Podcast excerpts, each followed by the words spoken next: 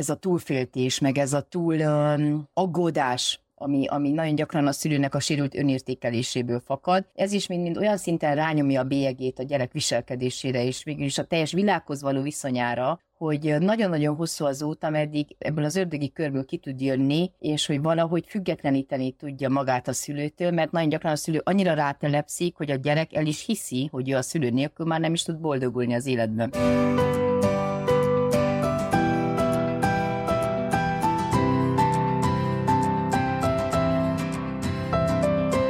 Sziasztok! Ismét eltelt két hét, ismét és boldogan éltek. Hát, lendületesen vágtunk bele, de aztán szerintem kicsit visszakapcsolunk ebből a kezdeti lendületből, mert hogy elég húzós témába sikerült belenyúlnunk ebben az adásban, viszont azt gondolom, hogy olyan dolgokról fogunk beszélni, amelyek lehet, hogy külön-külön-külön is megérnek majd egy folytatásnál. Hát ezt most így rébuszokban jól elmondtam, de először köszöntsük Annát, aki már itt van velünk. Szia Anna! Szia István, köszöntöm én is a hallgatóinkat. Pont mondtam neked, ugye ezt elmondhatjuk a hallgatóknak előzetes beszélgetésünk során, hogy nem lenne szabad nekem így belekamikázzéznom a témákba. Igaz, hogy figyelj, szerintem erről beszéljünk, mert ez jó lesz, mert amikor te találtál, meg te javasoltál témát, akkor mindig olyan szép egyenletes volt ez a dolog, hogy figyelj, nézd meg ezt, készülj föl ebből, olvass ennek utána, itt megtalálod, és majd beszélgetünk róla.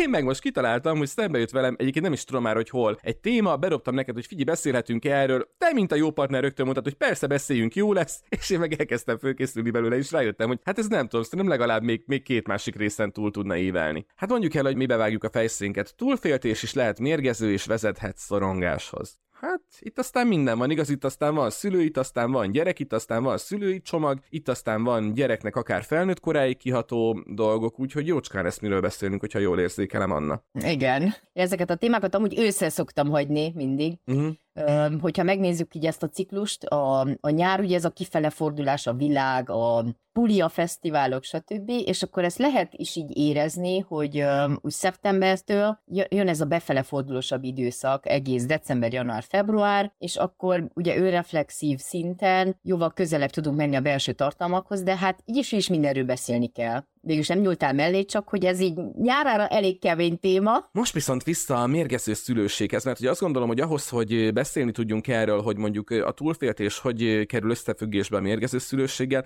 azt egy picit beszélnünk kell arról is, hogy mi ez a mérgező szülő. Na, itt jöttem rá először, hogy mennyire mély témában nyúltunk, hiszen ugye erről egy komplet könyv is született, ami definiálja, hogy hogyan válik valaki mérgező szülővé, hogyan lehet ebből kinőni, de majd erről is később. Azt mondják, hogy a pokolba vezető út is jó szándékkal van kikövezve, ugye? Van ez a mondás. Vagyis igaz ez azokra a szülőkre is, akik a világot potenciálisan veszélyes helynek tartják, és sérülésektől rettegő, túlféltő szülők, akik egyébként a viselkedésük kapcsán okoznak olyan károkat, amik aztán később a bántalmazáshoz hasonló traumákat ültetnek el, vagy sérüléseket ültetnek el egy gyerekben. Én nekem már ez is meglepő volt, Anna, mert hogy úgy vagyok vele, hogy a fene gondolta volna, hát túlféltő, oké, túlféltő, hát majd kinő belőle. Én nem gondoltam volna, hogy ez, ez ennyire mélyre tud menni. Pontosan, mert hogy rengetegszer szülőként végig gondoljuk azt, hogy hogy mi az, amivel megkönnyíthetnénk a gyerekünk életét, és nem véletlenül nevezik hókotró szülőknek például azokat a szülőket, akik minden egyes akadályt elmozdítanak a gyerekük elől, csak azért, hogy nekük könnyebb legyen, és hogy végül is ez is egy mérgező kapcsolat egy idő után, mert hogy a gyerek pontosan emiatt nem tud megtanulni önállóan boldogulni, ugye két lábon megállni, megoldani a saját problémáit, és folyamatosan, mint egy bumeráng gyerek visszatér a, a saját szüleihez. Akkor is, amikor, amikor például érzelmileg magadra hagynak, vagy ez a túlféltés, meg ez a túl aggódás, ami, ami nagyon gyakran a szülőnek a sérült önértékeléséből fakad. Ez is mind, mind olyan szinten rányomja a bélyegét a gyerek viselkedésére, és végül is a teljes világhoz való viszonyára, hogy nagyon-nagyon hosszú az út, ameddig ebből, a, ebből az ördögi körből ki tud jönni, és hogy valahogy függetleníteni tudja magát a szülőtől, mert nagyon gyakran a szülő annyira rátelepszik, hogy a gyerek el is hiszi, hogy ő a szülő nélkül már nem is tud boldogulni az életben. Úristen, ez milyen rohadt veszélyes dolog. Szerintem akkor először nézzük meg a szülők oldaláról ezt a dolgot, és akkor utána majd a gyerekek oldaláról is megvizsgáljuk. Mielőtt ezt megtennénk, azonban fontos kötelességünk a műsorunk első percében, ami remélünk, amiben remélem, hogy beleférünk. Köszönetet mondani a Podcast Pioneersnek, a Vodafone sokszínű tartalmakat népszerűsítő programjának, hogy támogatja ezt az adásunkat is. Tehát szülői oldalról. Mérgező szülő Susan Ford Forwardnek a Mérgező Szülők könyvét találtam meg, és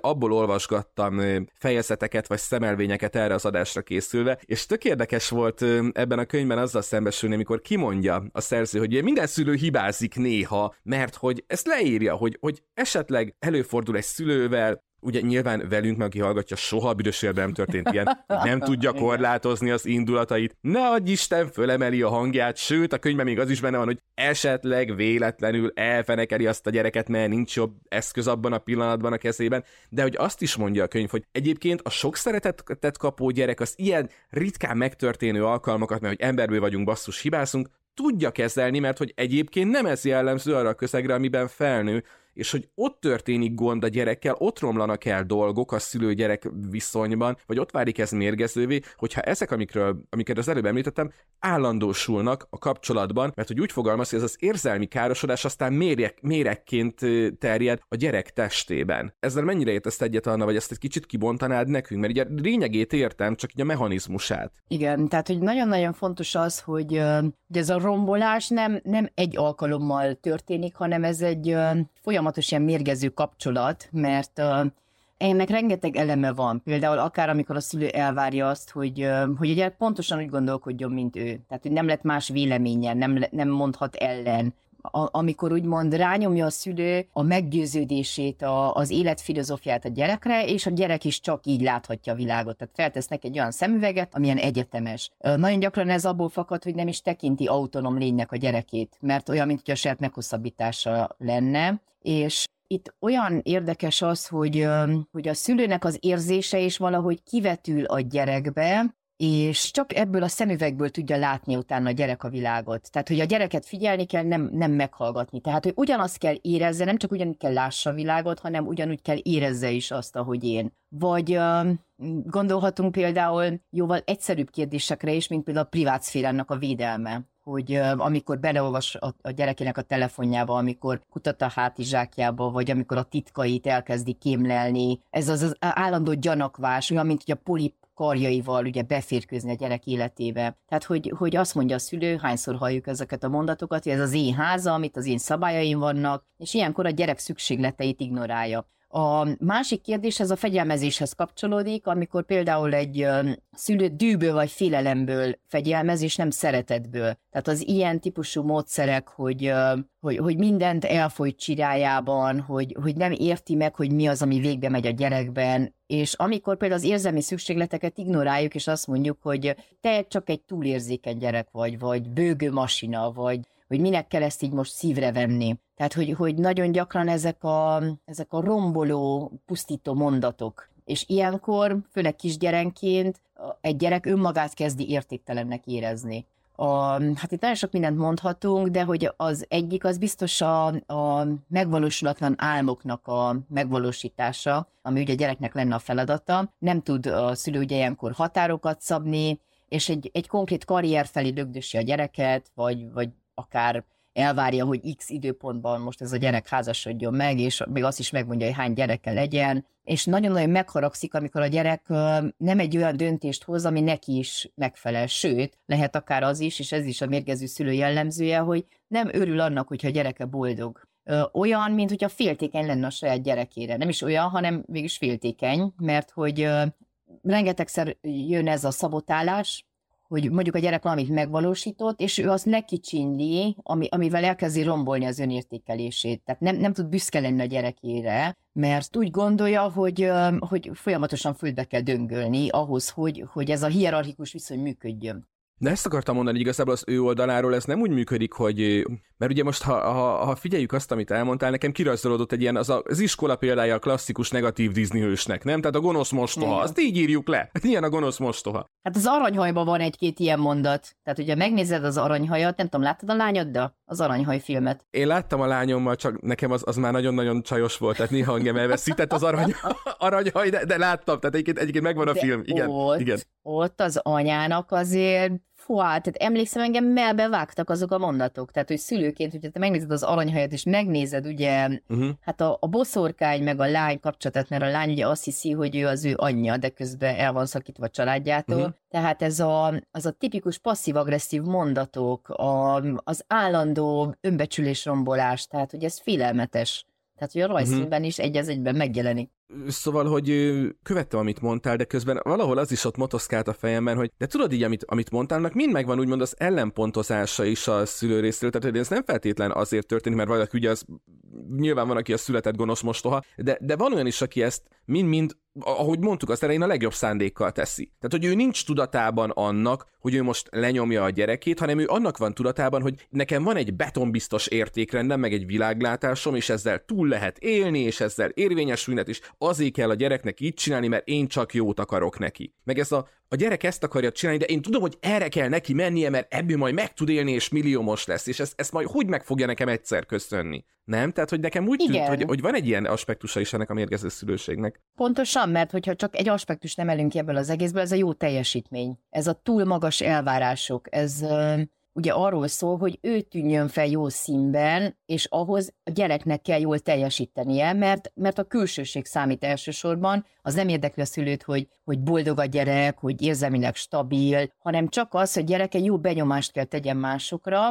és ilyenkor foglalkozik nagyon sokat a szülő a gyerek osztályzataival, a külső megjelenésével, a népszerűségével, mert ugye pont azt nem érti meg, hogy azzal, hogy ő elvárja ezt a jó teljesítményt és a gyereket csak ezen keresztül értékeli feltételesen, pontosan azt nem látja, hogy, hogy a gyereket is kell hagyni fejlődni, hagyni kell hibázni, és hogy, hogy nem mindig tud sem ő, sem a gyerek jó teljesítményt nyújtani. És ebből a szempontból pontosan az a lényege ugye ennek a területnek, hogy, hogy egy szülő is el kell induljon ebben az önismereti úton, mert hogyha ő magát úgy tekinti, mint egy tökéletes szülő, és ő mindent megtesz a gyerekért, ő mindig mindent jól csinál, és ő soha nem hibázik, akkor igazából ebből a körből nem lehet kijönni, mert ugyanúgy, mint ahogy én is, te is, és minden szülő kétkedik a, sokszor önmagában, a gyereknevelési elvében, sokszor hibázik, sokszor nem működik, és hogyha van egy folyamatos önreflexió, tehát ő pontosan azért nem leszel mérgező szülő, mert ő állandóan megmered kérdőjelezni magad, és azt, hogy egyszer, kétszer, háromszor belefut mindenki ilyen kérdésekbe, de hogy utána megmeri ezt vizsgálni önmagában, ez már egy nagyon fontos út, és ez egy élő kapcsolat.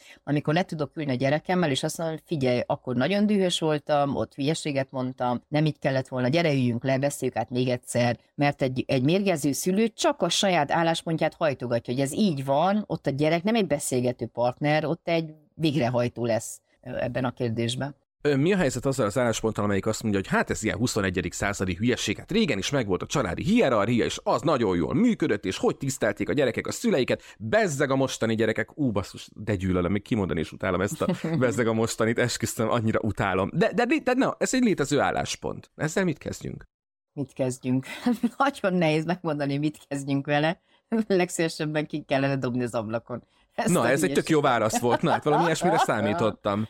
Igen, mert, mert ezek mind ugye rengeteg ilyen megkövesedett játszmához vezetnek, érzelmi zsaroláshoz, mert hogy hogyha nem teljesül mondjuk ez az akaratunk, és nem, mert ugye ez arra van felépítve, hogy nekem van igazam, és ez így kell legyen, és akkor persze, hogy felépítek egy ilyen világképet, és ez régebb is így volt, és most is így kell legyen, de hogyha nem teljesül ez az egész, akkor megsértődök, bűntudatom lesz, és elkezdem a gyereket hibáztatni, mindenén, ami csak történt. Akkor jönnek ezek a típusú mondatok. Bezzeg az én időmben is ez így volt, és én hogy tiszteltem a szüleimet, és én nem mertem visszamondani. Tehát, hogy, hogy a manipuláció nagy mesterei a mérgező szülők, amikor olyan irányba terelik a gyereküket, ami, amit ők megfelelőnek tartanak.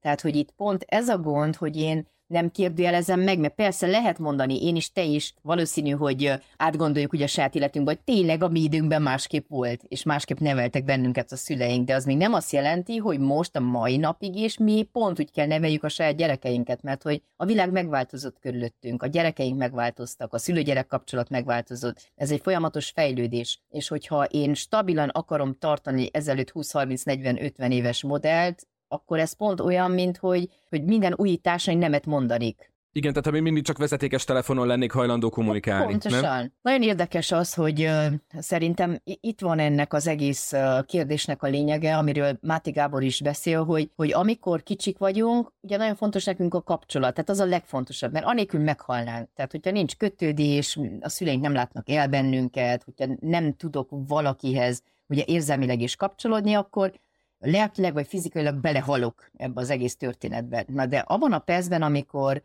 amikor ugye egy szülő csak feltételesen fogad el engem, amikor rám kényszerít bizonyos dolgokat, akkor én végülis arra vagyok kényszerítve, hogy feladjam saját magamat, tehát hogy lemondjak az önazonosságomról, csak azért, hogy megtartsam a kapcsolatot. Tehát, hogy ez a legdurvább hatása egy mérgező szülőnek, hogy, hogy ne, nem csak a szülő-gyerek kapcsolat vesztődik el, hanem én, már én sem tudom, hogy én ki vagyok ebben a helyzetben, hogy ezt most én akartam, vagy a szülő akarta, és egy akkora hatalmas bűntudat van, akár felnőttként, amikor én le akarom tenni ezeket a, a családi mintákat, én mást akarok, mert ez egy folyamatos ellentmondás. Nekem egy meggyőződésem mi vált, hogy az úgy kell legyen, mert ugye belemegyek egy ilyen nagyon hosszú tagadási folyamatba. Nagyon nehéz egy gyereknek elismerni, hogy, hogy neki bizonyos szempontból mérgező szülei voltak, és nagyon nehéz ezt az egészet konfrontálni, különösen akkor, amikor már a szülők nem élnek.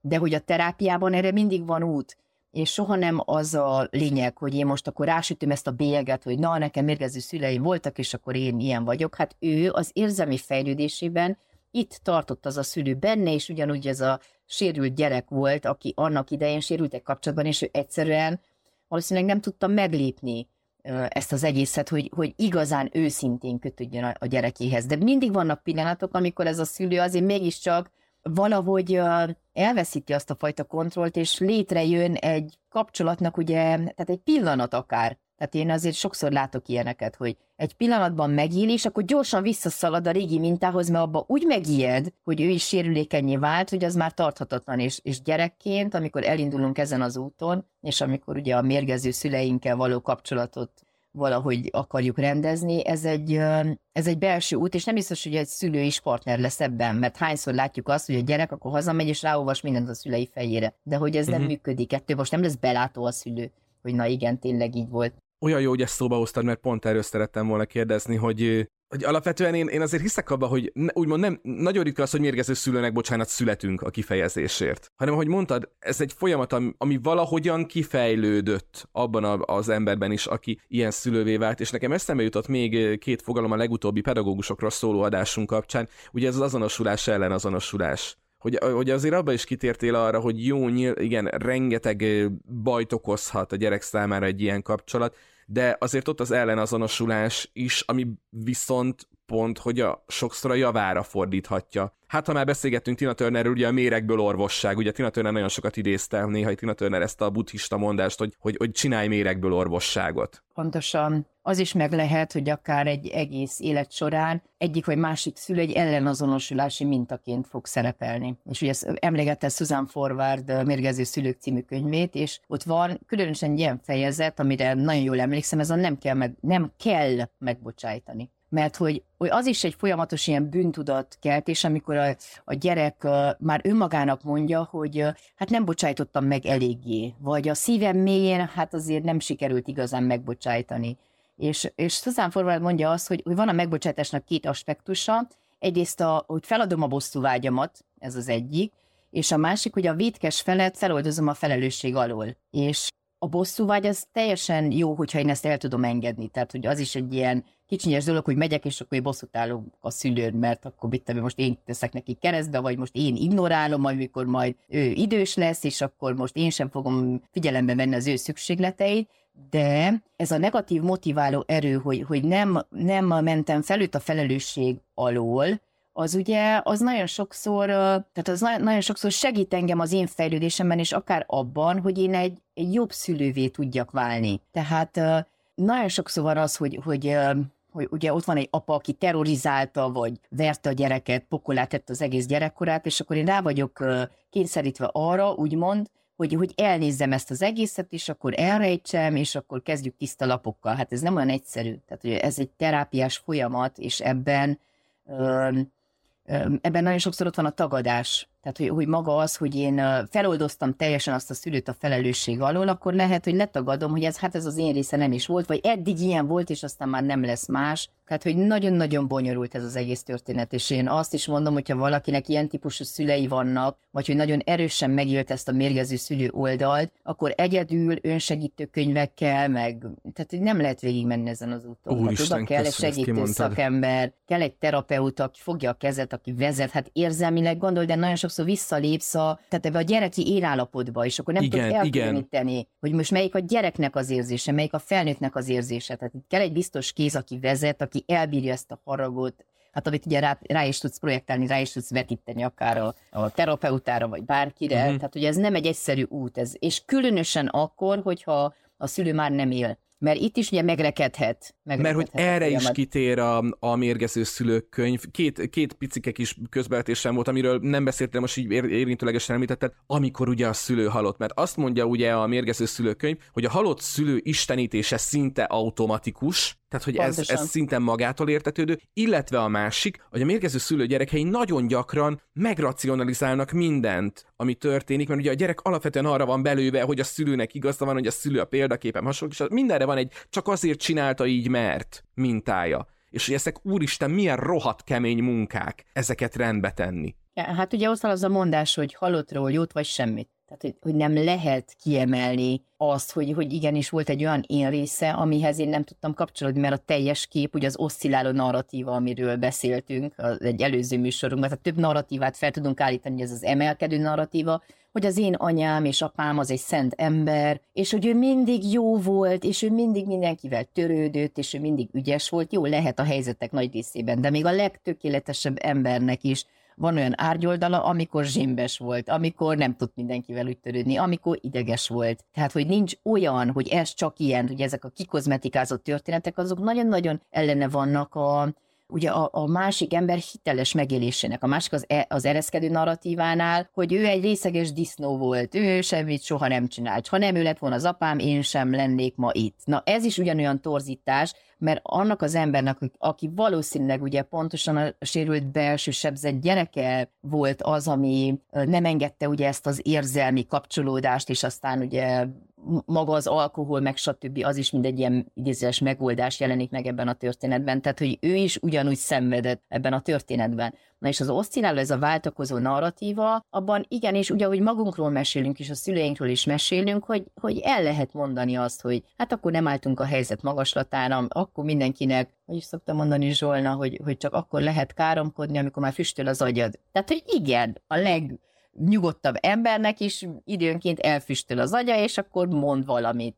És, és maga az átkeretezés, meg ugye a mesélhetővé tevés, az pont az, hogy én magam is tudok nevetni saját magamon, mert felismerem azt az én részemet, amit említettem, ez az anya-banya. Tehát, hogy a banya is ugyanúgy működhet, vagy én is, amikor elkezdek szigorú lenni, vagy mondani dolgokat, hogy most aztán ezt kell csinálni, és azt kell csinálni, mondom, Úr Isten, pont, mint nagyanyám, ugyanaz a mondat, ugyanaz a hanglejtés. Gyerekként utáltam ezt, amikor ő ezt az én részét vette elő, és én is tudok olyan lenni, amikor szigorú vagyok, vagy amikor bezsémbenek, és az nálunk nagyon érdekes a dinamikában, hogy a férjem ugye nagyon sokszor hallgatja az előadásaimat, stb.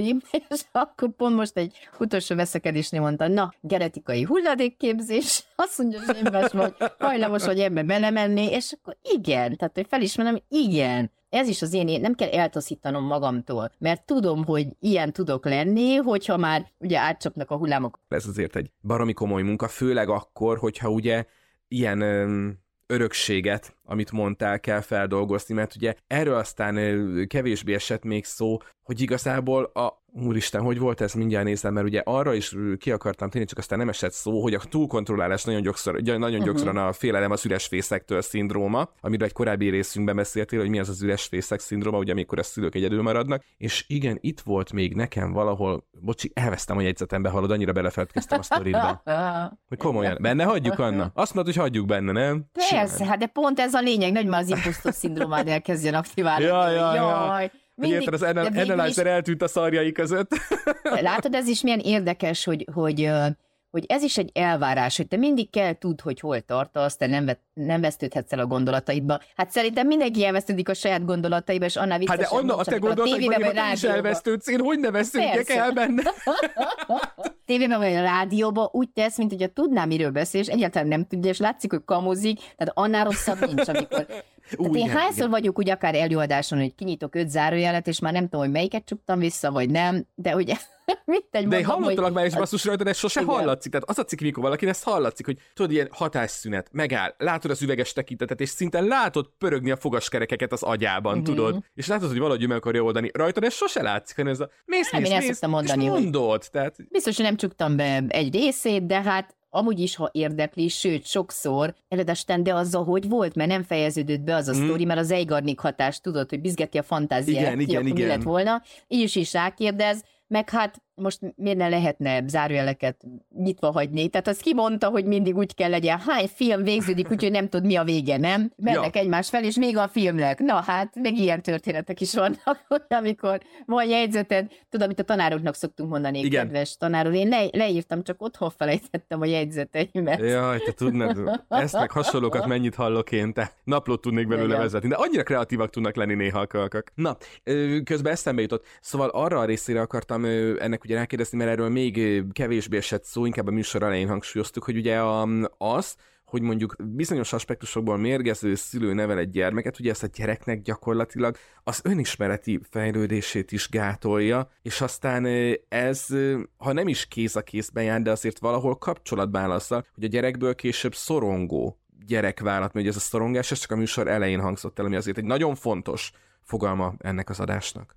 Igen, a, akár hogyha arra gondolunk, hogy, például egy szülő azt mondja, hogy ő soha nem hibázik, soha nem kiér bocsánatot a gyerektől, és akkor a gyerek úgy érzi, hát főleg, hogy a kisgyerek, hogy egocentrikus, csak a saját szemszögéből tud látni dolgokat, hogy mindenért ő a hibás és ő a felelős. És ez egy folyamatos szorongás. Na megint mit rontottam el, hogy az anyám rossz kedvű lett, és miért nem jártam jobban az ő kedvébe? Tehát, hogy ugyanaz az egocentrizmus marad meg felnőtt korban, és azt hiszi, hogy körülötte forog a világ. De egy vállásnál is például nagyon gyakran minél kisebb a gyerek, annál inkább saját magát kezdi el hibáztatni, hogy biztos ő nem csinált valamit jó, hogy most a szülei összevesztek. Mert hogyha én bocsánatot merek kérni, és azt mondom, hogy persze van egy szülői pozícióm, de nincs mindig igazam, és felelős vagyok azért is, hogy néha elrontok dolgokat, és ezt be tudjam vállalni. Most persze nem arról szól a gyereknevelés, hogy minden nap öt bocsánatot kérek a gyerekemtől, hogy jaj, tudod, csak ilyen elég jó anya tudtam lenni, és ne haragudj, kicsit jobban Bocs, hogy leüvöltöttelek, csak ezé, így jött ki, tehát hogy igen, ez a másik véglet. Igen, de hogy, hogy látom ezeken a szülőkön akár, hogy a gyerek terápiába is jár, hogy, hogy gunyosan megkérdi, hogy na, akkor akkor most uh, dolgoztál ezen, mert hogy te vagy a felelős. Tehát, hogy nincs ilyen, hogy te vagy, van egy kapcsolat, és kettőn ki a felelősség. Felnőtt emberek, ugye férfinő, hogy egyik elküldje a másikat terápiába, javítsa meg magát, aztán ő majd kapcsolódik a javított én részhez. Hát itt mindig mérgező szülő áll a háttérben egy ilyen, egy ilyen világkép mögött. Hát, hogy lehet az, hogy egyik a hibás, hát ugye a tündérmességben persze van a jó és a rossz, de amúgy hogyha ugye a jungi elméletet veszük alapul, tehát ott van az árnyék mindenkiben, bennem is, benned is, mindenkiben.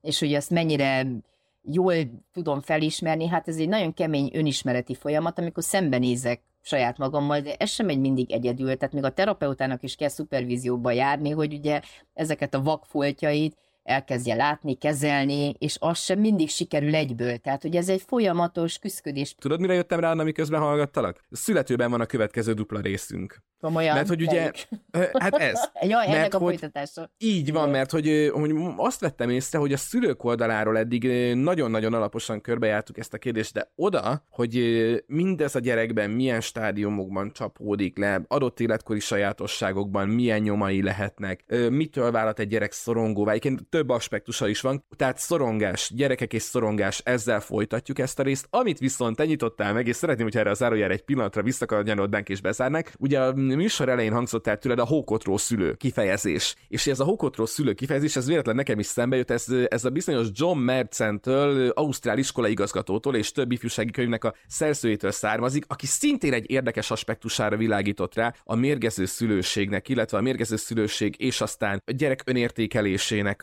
alakulására. Ez tök érdekes. Ő úgy fogalmazott, hogy hogy, és ő fogalmazta meg ezt a hókotról szülő dolgot, hogy ők buzgón takarítják el az akadályokat a gyerekek elől, és hogy, hogy ennek azért nagyon súlyos következményei lehetnek a gyereknevelésben, és megnevezte azt is, hogy ő azt tapasztalja igazgatóként is, a szülőkkel való, gondolom, interakció tanulságait levonva, hogy a, hogy a szülőkre egyre inkább az jellemző, mint hogyha ilyen, mint a szerelmesek lennének a saját gyerekeikbe, és a, amikor bármi történik, akkor a védőügyvé, automatikusan a védőügyvédjeikkel lépnek elő, és hogy nincs meg ez a normális gyermekszemléletem. Az én gyerekem tökéletes, az én gyerekem jámbor, az én gyerekem aranyos, az én gyerekem hibátlan, Tehát nagyon, nagyon komoly dolgokat mondott ő itt a hókot rossz szülőség kapcsán. Igen, és ez nagyon jó analógia ugye ez a másik két fogalomra, ez a helikopterszülő, meg a világított toronyszülő. Mert hogyha én, én folyamatosan felmentem a gyerekemet, minden akadályt eltávolítok, nem, vagy nem tanuljam meg ezt a, azt az érzelmi feldolgozást, hogy én egy kicsit üljek a negatív érzéseimmel együtt. Ezt nagyon sok felnőttnél is lehet látni, és igazából erről is lehetne egyszer beszélni, ez az érzelmi inkontinencia, hogy, hogy van egy érzés, akkor egyből nekem ki kell önteni, és valakivel meg kell beszélni, és ki kell szelepeltetni, hogy nem ülök azzal a rossz érzéssel egy kicsit együtt, hogy én tévedtem, hibáztam, tehát hogy nem kell egyből felmenteni azt a gyereket, és egyből mindent megoldani, hanem a világított toronyszülő, az ugye, hogy én itt vagyok, támaszod vagyok, amikor kell segítség, szólj, megyek és segítek. És ott vagyok mellett. Persze, hogy védőügyvéded leszek, mert hát te vagy az én gyerekem, és akármilyen hülyeséget csináltál, valahogy kimászunk együtt ebből az egészből, de egyszer te kérj segítséget, és egyszer te gondold magadban végig, persze ez most nem egy óvodáskorú gyerek, meg sokszor nem egy kisiskoláskorú gyerek, hanem egy fiatal felnőtt gyerek életéről beszélünk, aki igenis felelősséget kell vállaljon azért, ami, ami, amit tett abban a helyzetben. Tehát ez a felnőttségnek, hogy oké, jogom van hibázni, akár egy munkahelyen is, de a felelősség is az enyém. És X mutatja egy idő, meg kell menjen dolgozni. Aj, olyan, voltál, próbáltam olyan diszkrét lenni, annyira kitalálta. De dolgozni. Őket annyira nem akarok, amelyet az IOC-nál vagyunk. Meg szerintem annyira a gyerekek se akarják, így nem tudom, elmondhatjuk június másodikán Berzsenyit olvasni, már pedig ezt fogjuk csinálni. Na, az neked jó kezdőd. Közelítőtél, tudod, halálközelség, levéltöredék barátné, most semmi se lesz már jót. És erről is beszélhetünk jó. akár majd a következő adásban, mert hogy folytatjuk. Tehát mérgező szülőtől szorongó gyerekekig folytatjuk, nagyjából félúton járunk a témában, és nagyon fontos, nagyon komoly kérdéseket vett föl, ha esetleg az eddig elhangzottakkal kapcsolatban már fölmerült benned kérdés. Írd meg nekünk e-mailben, és boldogan éltek gmail.com, Facebookon, Instagramon, Patreonon megtaláltok bennünket, fogadjuk az üzeneteket, reagálunk rájuk, válaszolunk rájuk. Ezt az adást tehát folytatni fogjuk annával. Köszönjük szépen, hogyha a különböző applikációkon, ahol hallgatsz minket, beköveted az adást, megosztod az adást, értékeled az adást, azzal hozzájárulsz te is, hogy mások is boldogabban éljenek, többekhez jusson el, amit el szeretnénk mondani nekik, illetve patreon.com per és boldogan éltek, minden adás többek közt ez is bővített, hosszabb, exkluzív tartalommal elérhető a Patreon felületünkön, ahol egyre többen vagytok, már ki is tettünk egy köszönőposztot nemrég Instára, úgyhogy nagyon-nagyon köszönjük a, azonnan kapott támogatásotokat is, rengeteget jelent ez nekünk. Egyre több extrával jár a, a Patreon felületünkön támogatónak lenni. Anna például napok óta küldi nekem a kizárólag ott megjelenő exkluzív EQ fejlesztő mesénk következő fejezetét. Jaj, tényleg, igaz. Ugye? Szépen lassan meg is érkezik majd.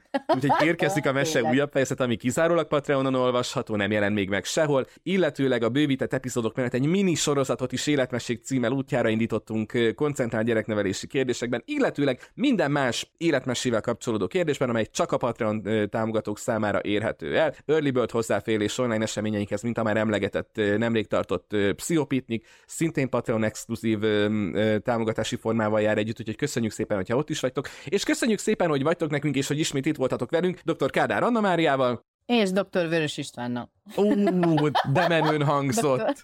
Dr. Hakapeci elemér. Majdnem doktor.